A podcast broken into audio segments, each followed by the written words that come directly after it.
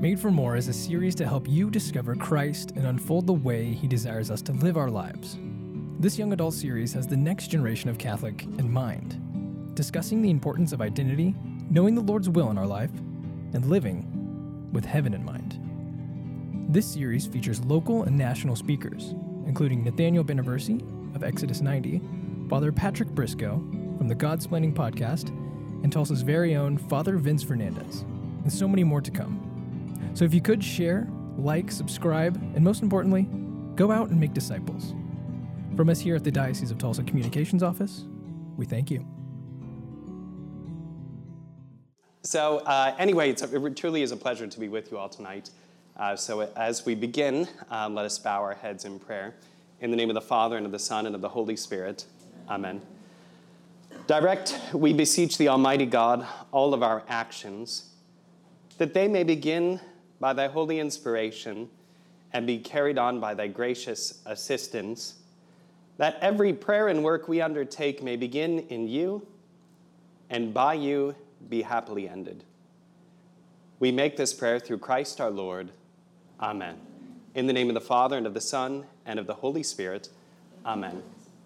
So, because you can read, you can see on the little slide behind me that this talk is called Made in His Image living life with heaven in mind. Made in his image, living life with heaven in mind. And I want to start by thinking about the Sistine Chapel. So, Father Jordan Zajac, who is a professor of English at Providence College and is one of the many friars dear to Caroline O'Connor's heart there, uh, Father Jordan was recently traveling with a few friars, and they were in Rome. And they happened to be visiting all kinds of holy sites in Rome. And I have to say, that Rome is especially great as a Dominican friar because the order has so much in Rome that's just fantastic. Like St. Catherine of Siena's body is there. Don't worry about it, her head's in a different place, but her Catholic things, they're great, you know? Um, so, Catherine of Siena's body is there. Uh, our mother church, which Pope Honorius III gave to us in 1216. Huh? Pretty good. We've held on to it, didn't lose it. You know, still there. Kept it up, didn't let the roof fall in. Uh, Santa Sabina, that's the mother church of the order, that's been there that long. St. Dominic actually stayed there. We have our, our famous university, St. Thomas Aquinas in Urbe, or the Angelicum, where Father Vince did some of his studies in Rome. So, so great places to see in Rome. Anyway, the brothers are there, and they go to the Sistine Chapel. And Father Jordan is standing there with a few other friars, and this gal, who is the perfect image of the ugly American, comes up to him, tennis shoes, blonde hair, probably from Massachusetts, shouts at him, Do you know where the Sistine Chapel is? They're in it. And she mispronounced it. So Father Jordan just, he's much more polite than I am. Father, Father Jordan just looks at her and says, Well, well, you're, you're here. This is it. And she says, Huh, I thought it'd be bigger. Okay? and then she goes on to say, Well, where's the where's the, the, the thing? She does this with her fingers. Where's the, where's the thing? And he says, the, the creation of Adam? Yeah. And, she, and he goes on to say, It's right above you.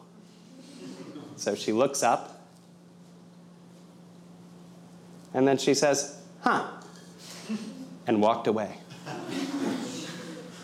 Holy cow. Imagine that standing in the Sistine Chapel, looking at the, the beautiful painting of the creation of Adam, and not having any sense for what it meant, not knowing where it was, not knowing how to even pronounce the word, not knowing really what the painting even means. You look at the creation of Adam in this painting, you see some, some things that are extraordinarily important to the Christian vision of who the human person is, of how we were made. And we're going to talk about all of those tonight. But I just want to point out now the most important thing about this image so that if you ever find yourself in Rome, maybe you've already been there and seen it, so you're remembering this image, having been to the Sistine Chapel and appreciated it. But realize, realize that God is reaching out to Adam and that God's hand is filled with power. and is directly coming to Adam. And it's Adam's hand which is bent, which is struggling in its reaching back out to God. Okay, so we're going to come back to that. So just planting a little seed there. Okay, this talk, Made in His Image, is all about the human person. I think today there are two principal competing views for a bent version of humanity. So I'm a Dominican and we like to be a little bit pugnacious. So I'm going to talk about things that annoy, annoy me. Number one, Marxism. It's a huge problem. Why? Because for Marx, he's not interested in what the human being is in itself. For Marx, the human being is, is just an active power. It's just about doing things. It's just about using, it's just about using the, I don't know how PowerPoint works, I don't know how to use this. But for Marx, it's just about using, about becoming. It's about taking human beings not to discover what they really are, but to change them, to format an idea, to, to change them, to be adapted to something else. Okay, and then I already gave my little game away. My second guy that annoys me Nietzsche. Nietzsche, similarly enough to Marx, is not interested in, in what the human being is as much as what the human being can do. So for Marx, it's all about changing the human vision and becoming. For Nietzsche, it's about the human person crafting his or her own identity through self realization and doing so without any reference to God who is transcendent or above us. It's all about the power to become something. The will to power, in fact, is Nietzsche's central, Nietzsche's, Nietzsche's central principle. Consider that Nietzsche said this to his sister in one of the letters, and this quote is just haunting. Check this out, guys. If you want peace of soul and happiness, then believe. But if you want to be a follower of truth, then seek. It's so perverse. It's so twisted. Nietzsche he says, if you want to, if you want peace of soul then, and happiness, then believe. It's like Marx, the religion, the kind of opiate of the masses thing. Right? If you want peace of soul, then believe. Just satisfy yourself with religion, with these ideas. But if you want to be a follower of truth, seek. You have to activate your will. You have to really become something. For Nietzsche, Christianity strips life of its fullest meaning. Christian morals are a perversion, right? The Christian vision of life, the gospel, is a weakness. It's a weakness to have mercy, a weakness to keep the weak alive, a weakness to treasure the little and the least. Think about how many people in our world believe one, of, one or these other visions of life. That presented by Marx, that presented by Nietzsche. Okay, one more fun, really, one more really fun idea.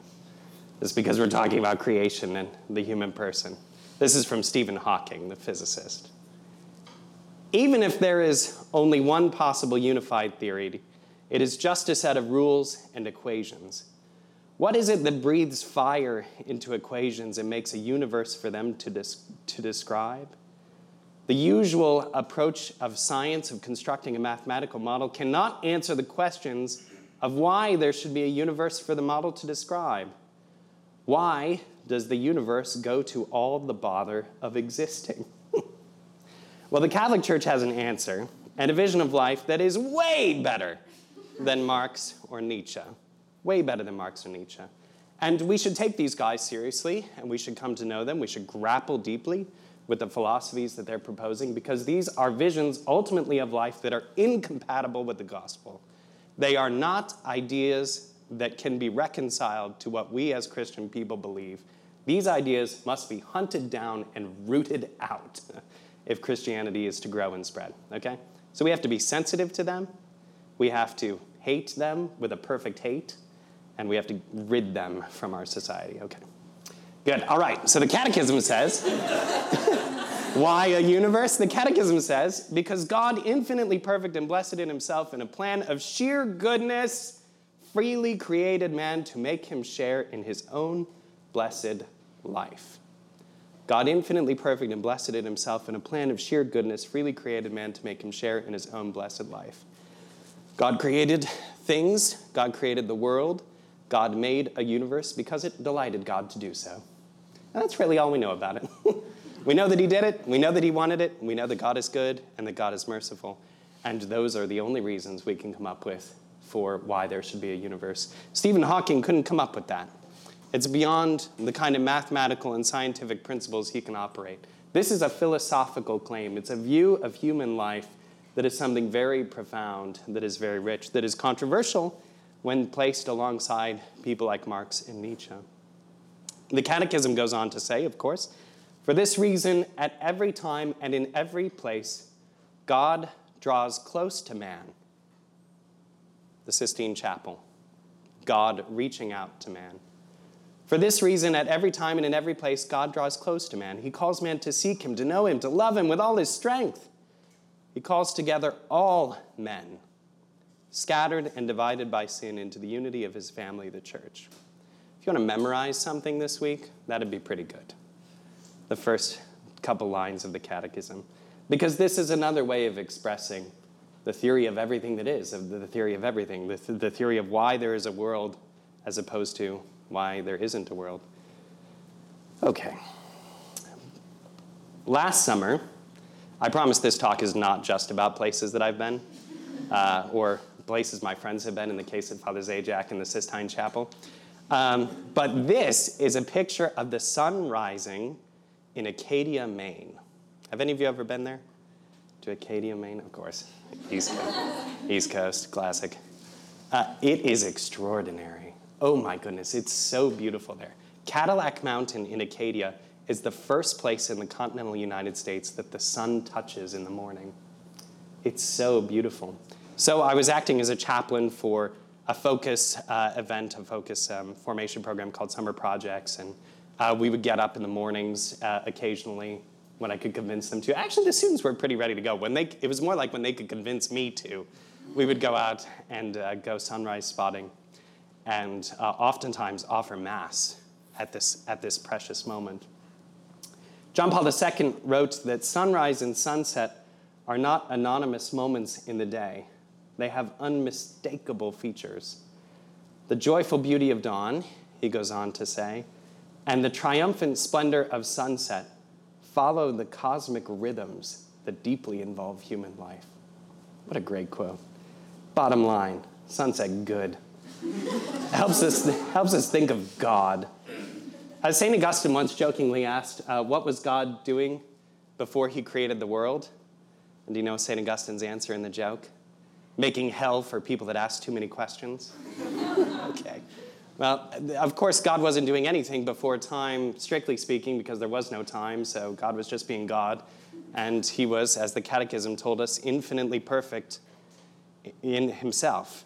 What was God doing properly then, we should ask? God was knowing and loving himself.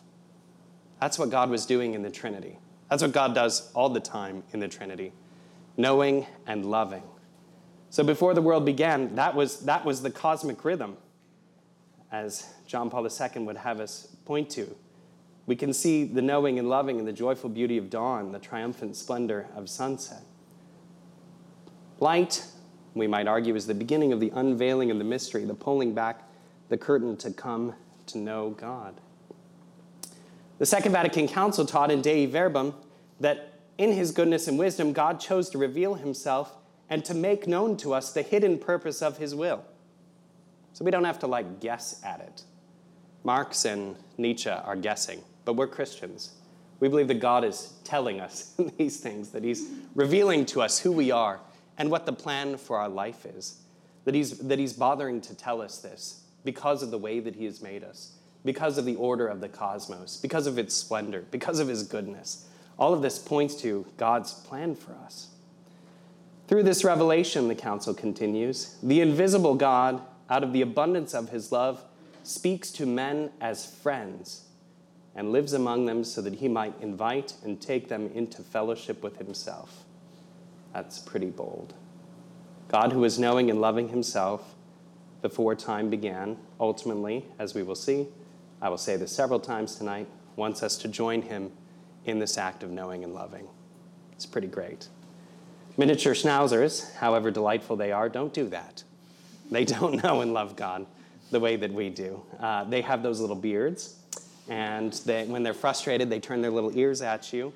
But they don't know and they don't love. They don't have these faculties, these highest faculties of the human person. And they don't share those faculties in common with God. And they can't use those faculties to be drawn back through creation to God. So there's something different about us, we who are made in God's image. This is a, a really beautiful painting by a couple of Dutch masters. It's a depiction of the original sin by Jan Bruegel de Rode. I can't, I can't say his name. That's just terrible. Um, and Peter Paul Rubens, I can say that one. Um, and uh, the thing that I love about this painting is it gives us a sense of the, the dynamism of creation. I think one of the problems with philosophies like Marx and Nietzsche is that they look just about they look just at the human person and what the human person can get out of creation instead of pausing to marvel at creation and to see the human person's place in it. Gaudium et Spes says, another document of the Second Vatican Council, sacred scripture teaches that man was created in the image of God, is capable of knowing and loving his creator, and was appointed by him as master of all earthly creatures. What is man that you should care for him, the psalmist writes? You have made him little less than the angels and crowned him with glory and honor. You have, you have given him rule over the works of your hands, putting all things under his feet. That's such a beautiful line from the Psalms. Um, my sister has two little boys. Um, their names are Gabriel Alexander and Jude Thomas. So, any of, you, any of you are thinking about names, I recommend any of those. They're good ones. Um, they're Christian names. Um, so, that's great. I was really hoping that Jude Thomas would be Jude Thaddeus, um, but my brother in law didn't go for it. My sister was pushing for that too. I don't have any claim to have any stake in the name game. These are not my children. Uh, but uh, that's not going to stop me from giving an opinion about them in Tulsa. So, anyway, uh, little Gabriel um, is, is most remarkable because if you line up a picture of Gabriel and then of me and then of my father, and then of my grandfather, it's breathtaking. Genetics are really cool. like you, you look like your parents, um, most of us. And in the case of little Gabriel, it looks like someone got very excited by using a 3D printer and made a little, made a little living human being out of a 3D. Like it's weird. You just line up the pictures of all of us when we're toddlers, and we all look like photo. It's amazing how similar we are. Um, in fact, I had a friend who was staying with me one time in college, uh, and she was watching uh, me get my coffee in the morning. So I, I got up, I rolled out of bed, and uh, put, you know, put on a robe, went to the kitchen, went straight to the coffee machine, poured the coffee, stopped, took a sip, turned, looked at the water, and then went out to the deck. And a couple minutes later, my father got up and did the exact same thing. Bathrobe, right to the coffee machine, poured the cup of coffee, sipped, looked at the water, then right out to the deck. And then we sat there in tandem, in silence, looking at the lake, drinking our coffee. And she, she, Laura loved this. She thought it was so funny. We look like God, not in a physical way, not because we have Jesus genetics going on. In fact, we all look very different even in this room. So we know, we know that when we say we look like God, when we're talking about the image of God, we know it can't be the physical appearance. We resemble God in a higher way, in this faculty, as we have said, of knowing, of thinking, that is, of knowing, of thinking, of having the intellectual powers of soul, and of loving, of having the power of the will. So when we talk about love, when we use it in this kind of poetic way, knowing and loving, we, re- we really mean the will, the ability to choose, to make a moral decision um, the ability to resist stopping at every Starbucks because we don't need that many iced lattes, even though we want them all. Okay, the will allows us to kind of curb ourselves in that way, in obedience to the intellect, which tells us if you drink that many iced lattes, you might turn into one. Um, Catherine of Siena says this What made you establish man in so great a dignity? Certainly, the incalculable love by which you have looked on your creature and yourself. You are taken with love for her. For by love you have created her. By love you have given her a being capable of tasting your eternal good. Yes. A uh, being capable of tasting your eternal good. Again, miniature schnauzers cannot. They have the little beard, they have little ears, but they can't taste eternal good. They're not God is not taken for love with them in the same way that he is taken for love by human beings. You know why? Because miniature schnauzers don't go to Mass. they, can't, they can't commune with God the way that we can. They can't think about God the way that we can. And if they did think about God the way that we can, we would know because they would be telling us. Okay, enough about miniature schnauzers. For Aquinas and Dominicans uh, following him, hey, that was pretty good. We're like 20 minutes into this talk before I really started doing the Thomas thing, okay? A little credit here. You got some Father Patrick stand up before we, before we got to the Thomism, before we got to thinking about St. Thomas Aquinas.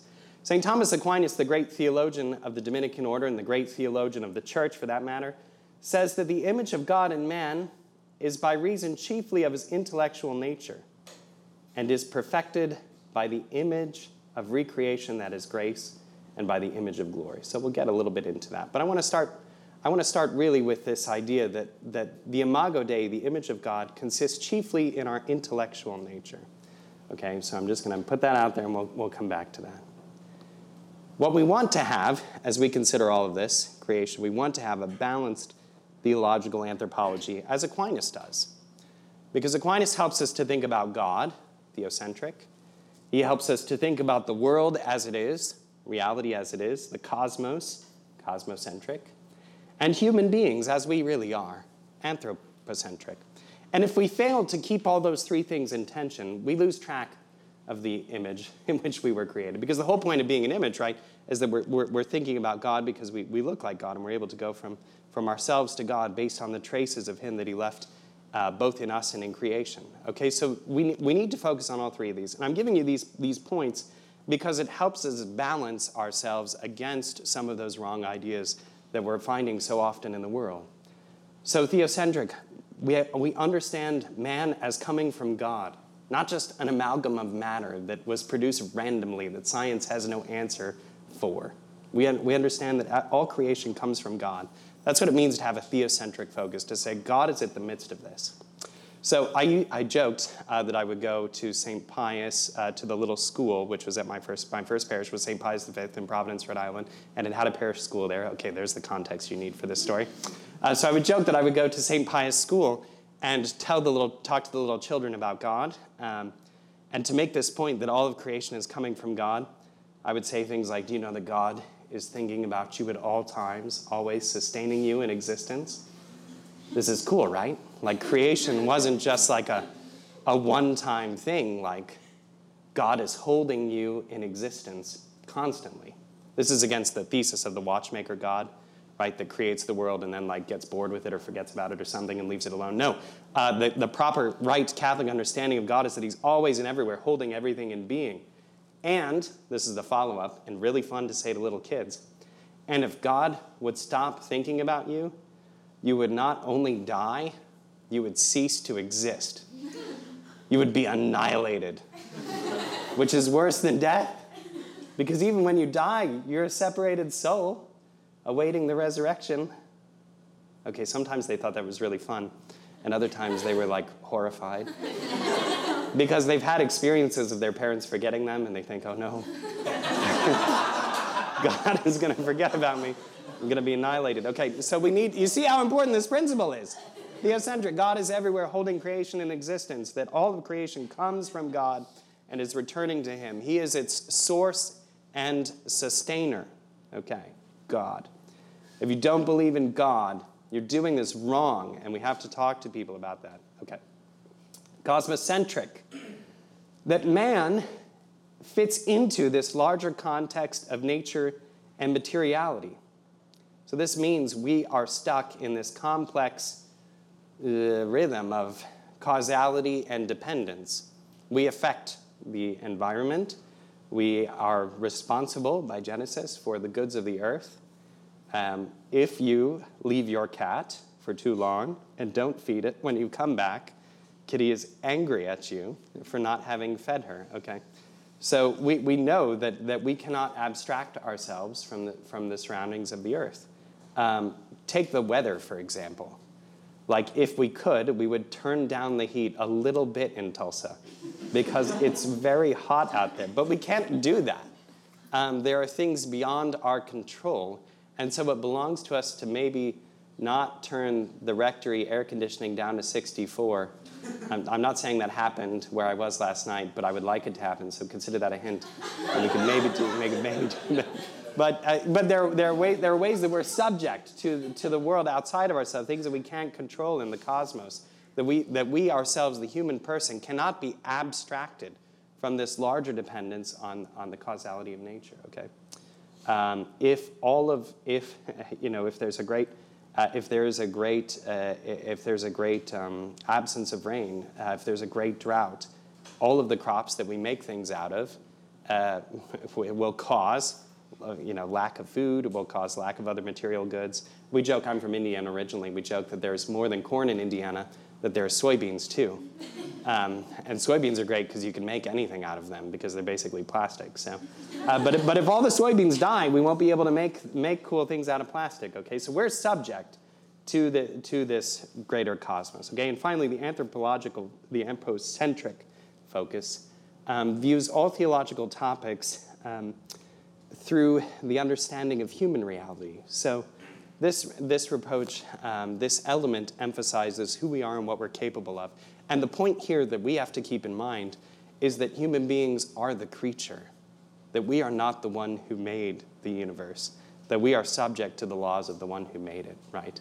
So to understand our limits in the face of all of these things that are beyond us, the cosmos, God, um, helps us to balance our, our own view of ourselves. Okay, just a few more thoughts about creation um, that help us to understand. Oh, goodness, this little thing's getting very excited here. You're very jumpy. Maybe I should use the, the little arrows. Anyway, um, another lovely picture of Eden. You can see the, the humans are up there. Uh, sort of by the tree. And I like this image because, unlike most images of Adam and Eve, um, where the human beings are front and center, here they're kind of off in the distance.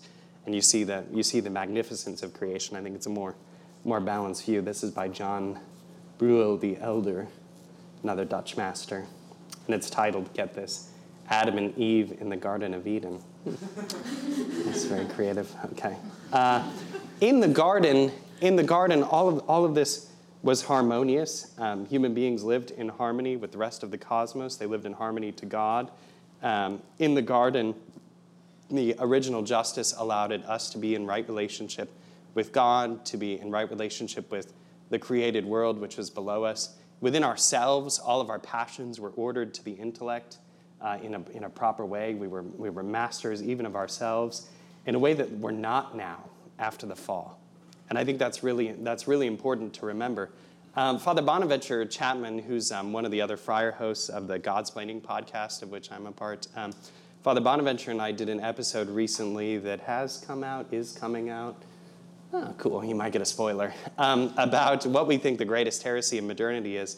And I said, I think it's that people no longer believe the church is holy um, because, there's a, they're, they're, because of uh, what we've suffered uh, through and, through and uh, connected with the church in the modern world. Anyway, Father Bonaventure said no. He thinks the great heresy is um, the lack of understanding of original sin, the disbelief in sinfulness. So you can choose your fighter and listen to that episode whether it's the holiness of the church or um, sin and, and the original sin. But the point is that original sin took all of this and introduced disorder, that it was balanced and harmonious, and that the world as we know it, even ourselves as we know ourselves now, um, is broken, that we experience brokenness.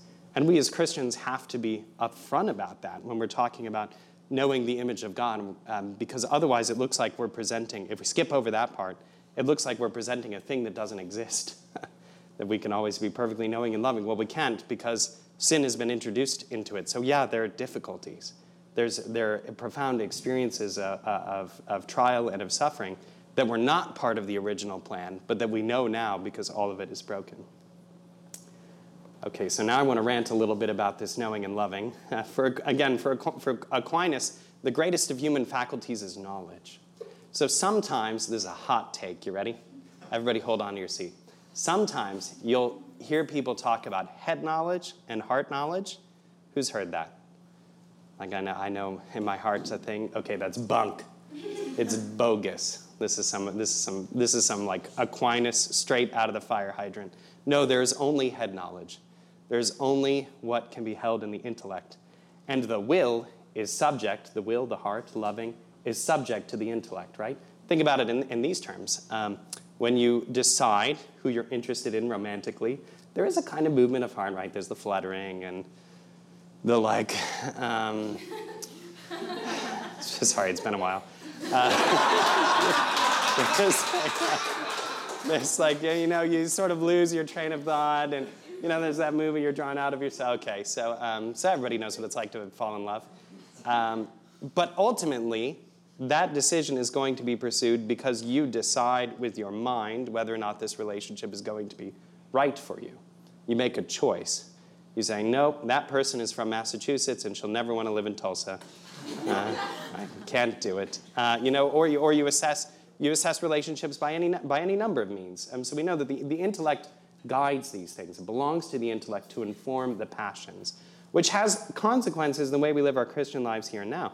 It means it belongs to us to do things like study, to inform ourselves about the faith. Okay, you see, this is really, really some big Dominican stuff. We love a good book. We just love it. We can't help ourselves. Um, and it can seem that it can seem that this invitation to activate this highest faculty of the human person is beyond all of you, um, and that it's only reserved for people that wear white sails around. Um, but it's not. You were created with a heart to love and a mind to know. You were created for this. That's why learning something is so deeply satisfying.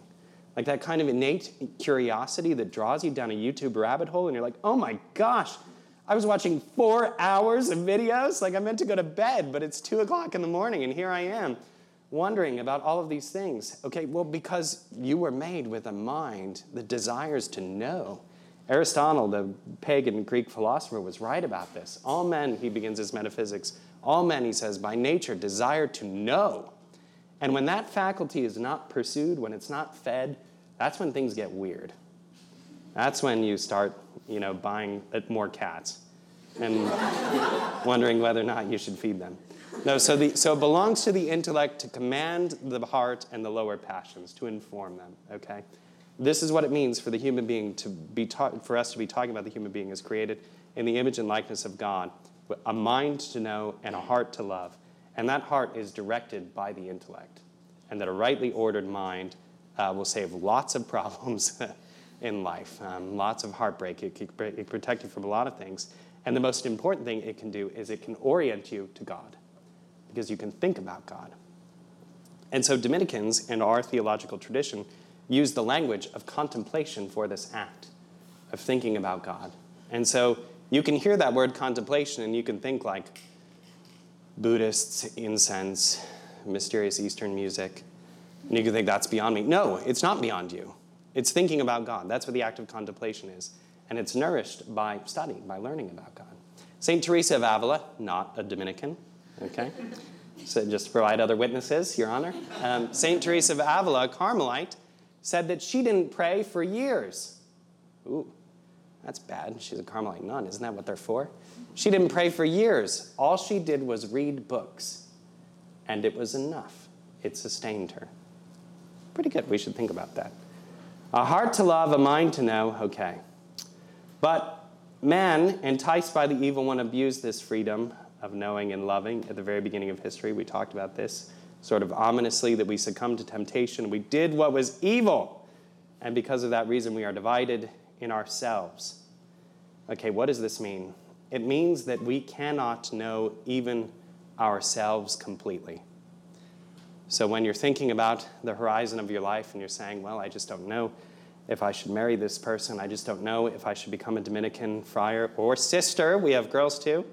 Okay? Uh, the answer to the latter two is always yes. You should do those things. It's great.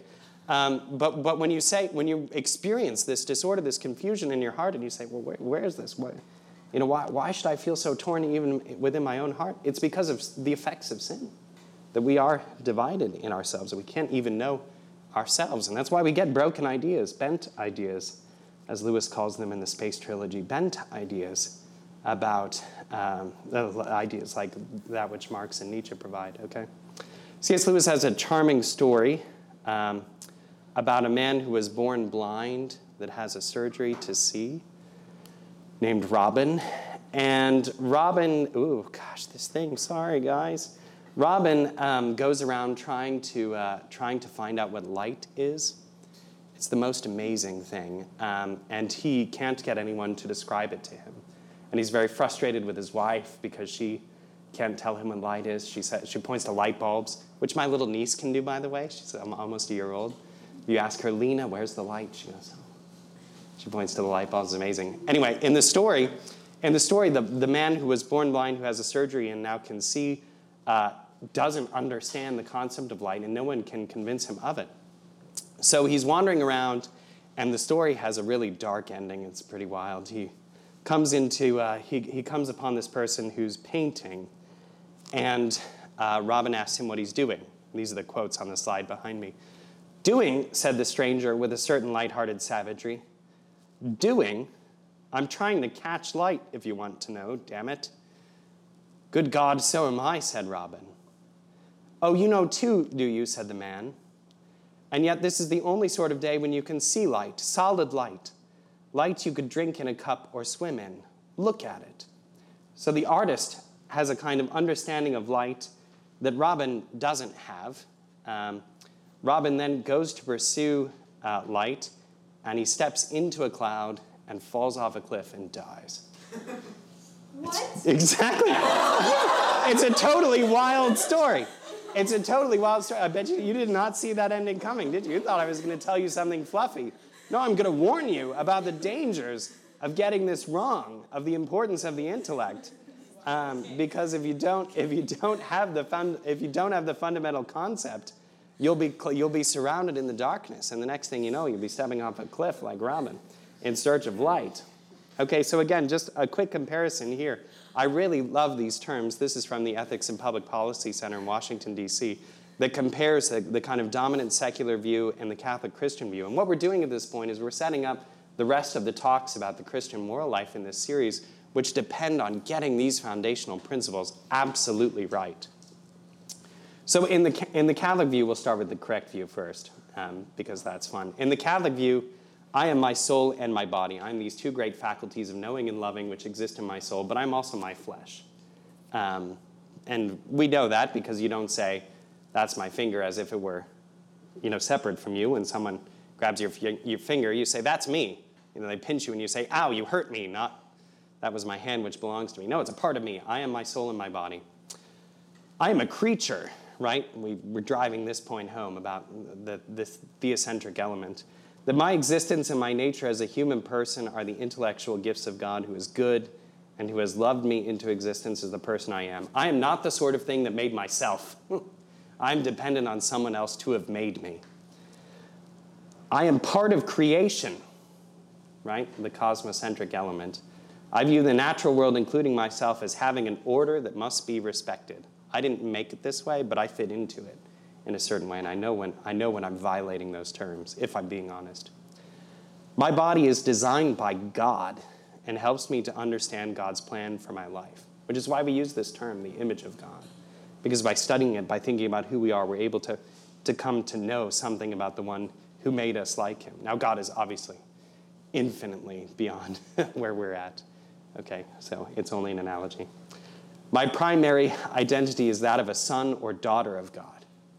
That's who I am. When I say I'm made in my image, that's the claim.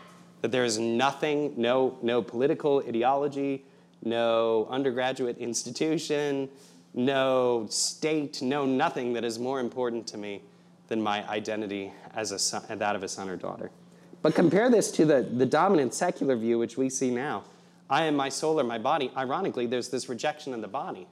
And people say, oh, I'm only my mind and whatever I invent myself to be. Or people say, I'm self defining. I can decide what it means to be me. I have no nature to direct or limit my choices. That's, that's Nietzsche.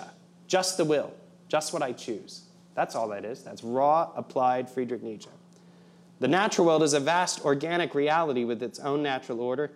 Humans increasingly respect this natural order and reject its exploitation. Okay, that one's actually pretty okay. We don't, we don't have too much to object to there. My body is an amazing machine which I am entitled to use as I please. Nope. There is no plan for my life other than the one that I make. Definitely not. made in the image and likeness of God, which means you are made for something, which we're about to really dive into in our remaining time. I am free to determine my own identity. Receiving my identity from another threatens my autonomy. That's Marx. Whew, okay. Okay, but ultimately, as we said, we can't even know ourselves because of the brokenness. We can know ourselves only by knowing Christ. This beautiful image, by the way, is made by a young girl named Ivanka Demchuk. We've corresponded a little bit. She has a shop in um, Ukraine. She's still making things. Um, a woman of incredible faith, uh, despite the current circumstances of war, um, which so mark her reality. Anyway, her art is really beautiful. You should check it out, Ivanka Demchuk. The truth is, the Second Vatican Council teaches us that only in the mystery of the incarnate Word does the mystery of man take on light. Only through Christ do we come to understand ourselves. Christ, the final Adam, by revealing the mystery of the Father and his love, reveals man to himself and makes his supreme calling clear. Okay, so that's kind of jargony and technical. It makes you sound really smart if you say it really quick. But what does it mean? Christ tells us who the Father is. Christ tells us who the Father is, how to love him, and in so doing, tells us who we are, how we can know the Father, and how we can love the Father. So Jesus reveals to us this horizon of what it means to be made in the image and likeness of God. Where do we get this idea? Well, from St. Paul, right? It's in the New Testament that the first Adam, the old Adam, was dead, and the new, from the new Adam, we receive life. From the old Adam, we receive sin and the curse of sin, which is death, the wages of death, the wages of sin. Um, and from the new Adam, Christ, the last Adam, we receive life. Okay, so that's pretty great. This Christ teaches us the way to be happy in a pretty extraordinary way. Um, this does not mean happiness in the sense that I will always feel good, um, because remember, it's not about heart knowledge, which is fake and bogus and bunk. it's about head knowledge, it's about the intellect. Uh, Jesus teaches us what will really make us happy. And Jesus gives us a great set of moral laws to guide us in this. This is why the Beatitudes are so central to Christian living. Made in the image and likeness of God means we were made a certain way, and there are only certain things that are going to make us happy. Now, immediately you say, Whoa, Father, you're telling me that if I do certain things, I can't be happy. It sounds like you're limiting my freedom. Yes, but I didn't limit your freedom. God did, because He made you a certain way. So is that a curse? No.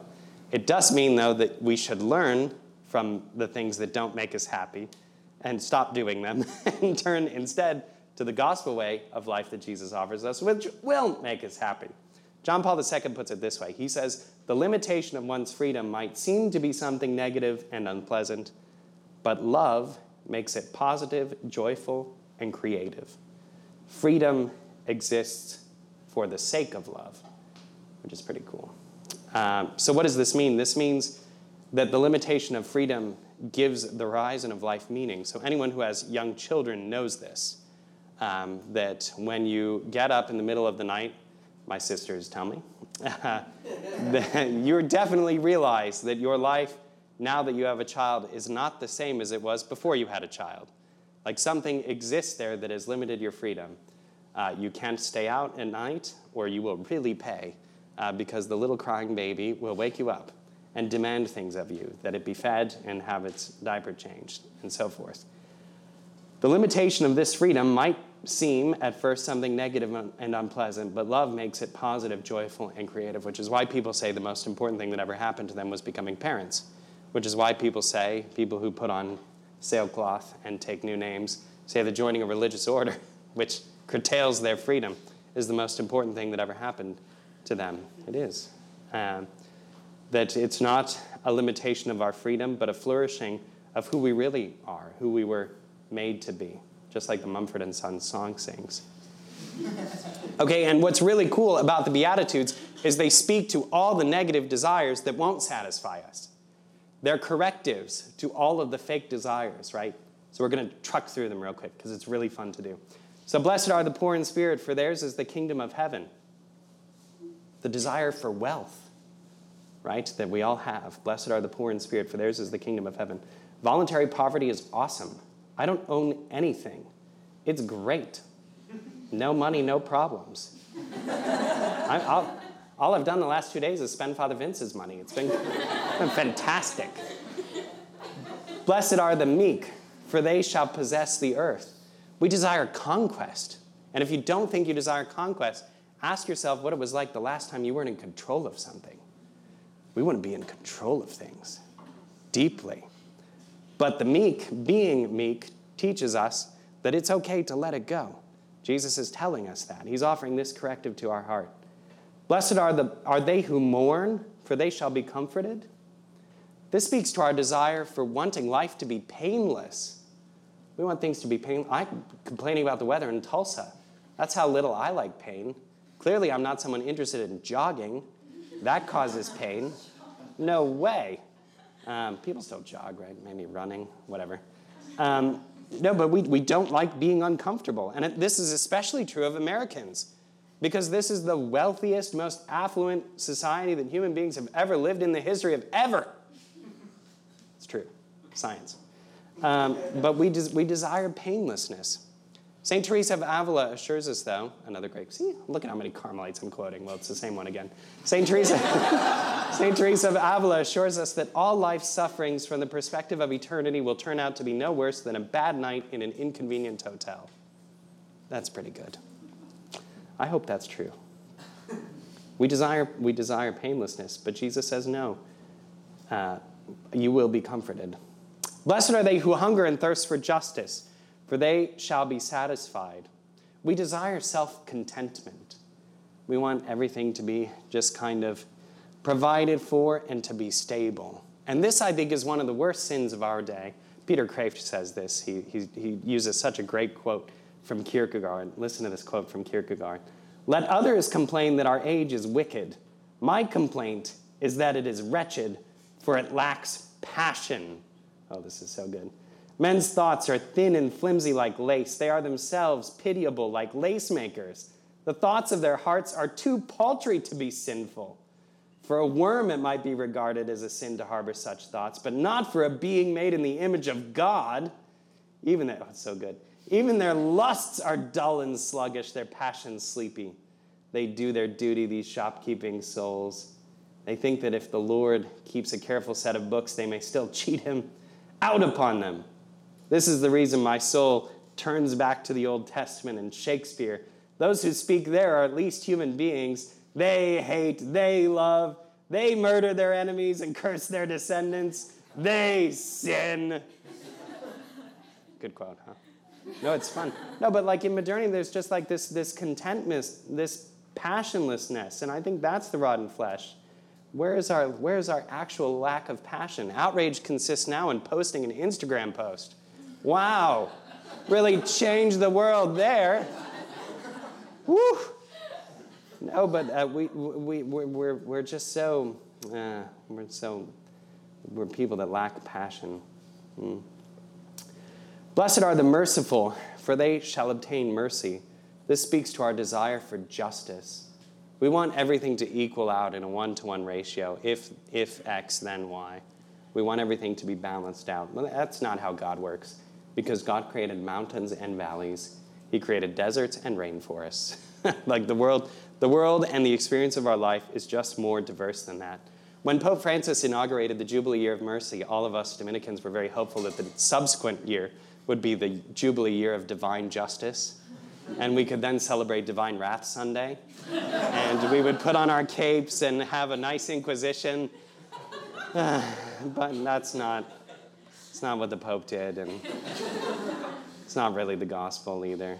Um, mercy, as we experience, is the experience of love when we deserve it the least. And all of us know this, and this counteracts our, our desire for a strict justice. Blessed are the clean of heart, for they shall see God.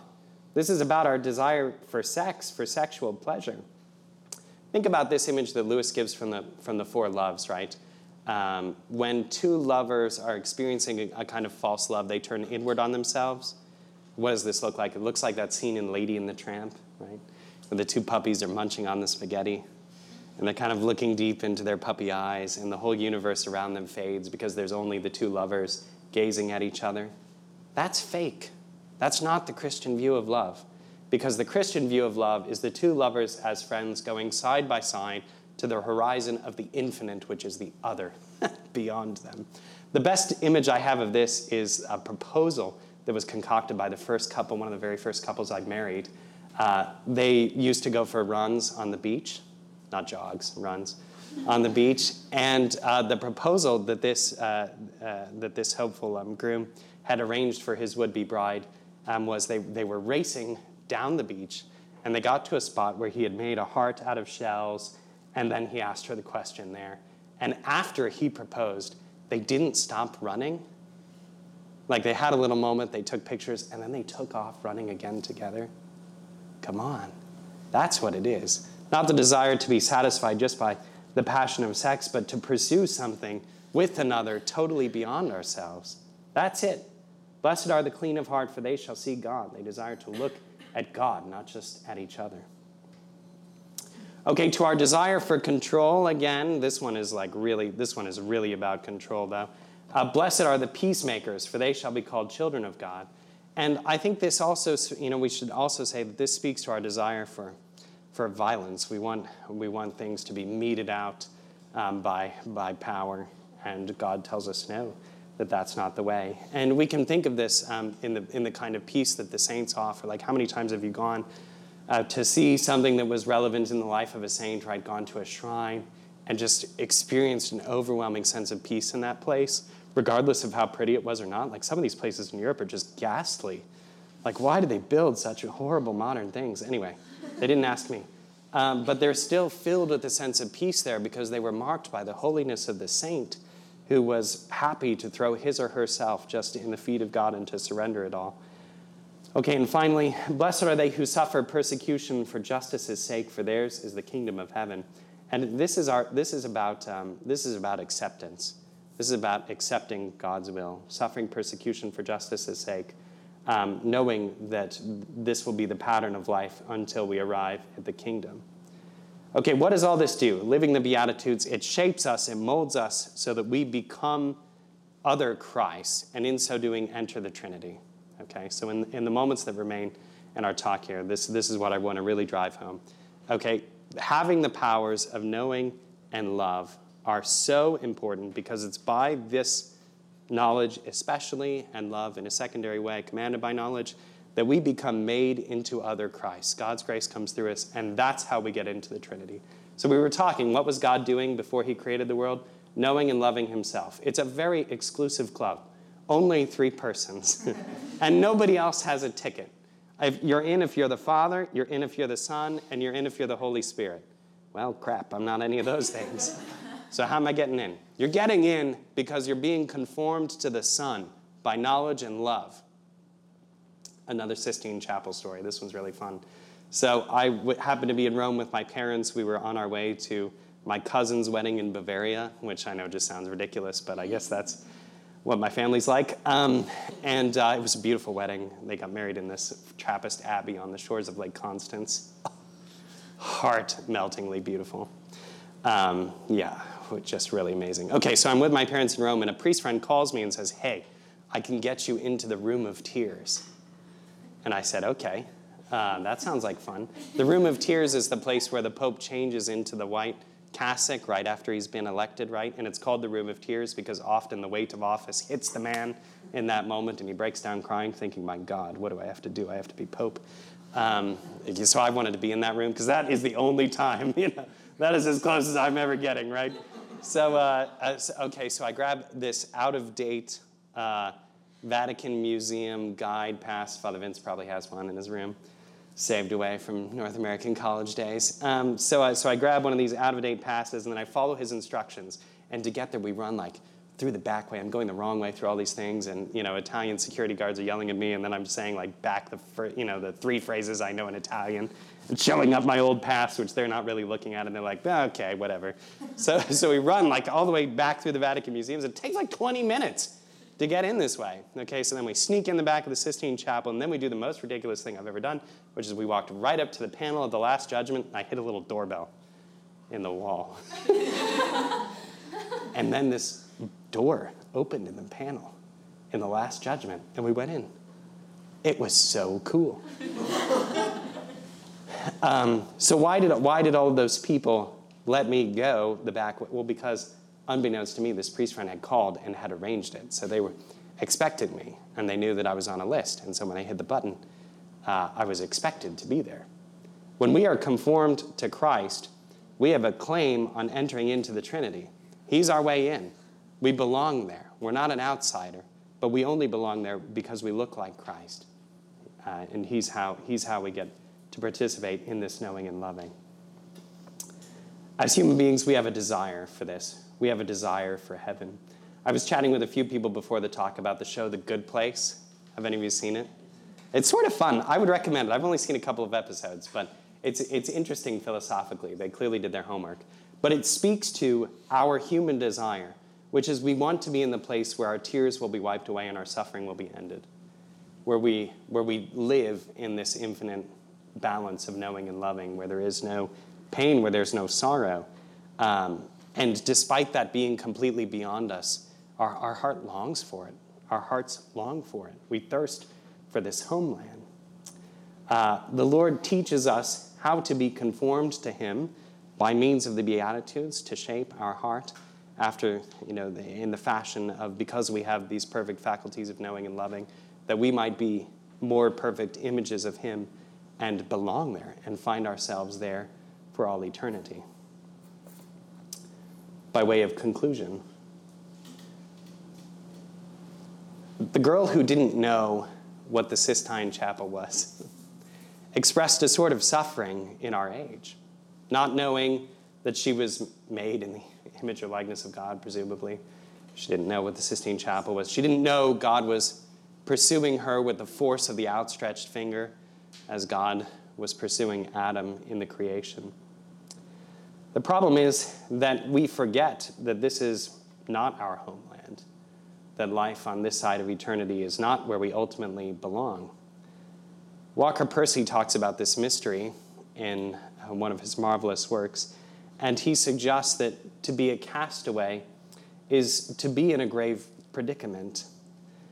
But a castaway can't ever pretend that he's at home on the island, because if he starts pretending he's at home, then he will forget where he belongs and he will despair. The worst of all despairs, says Walker Percy, is to imagine one is at home when one is really homeless. you see, this life is not our home. We long for our heavenly home, made in the image of our Creator, who will welcome us someday into the great beyond, the great communion of love, that exchange of knowing and loving, which is the Trinity. Let us pray that it be so. All glory be to the Father, and to the Son, and to the Holy Spirit, as it was in the beginning, is now, and ever shall be, world without end. Amen. In the name of the Father, and of the Son, and of the Holy Spirit. Amen.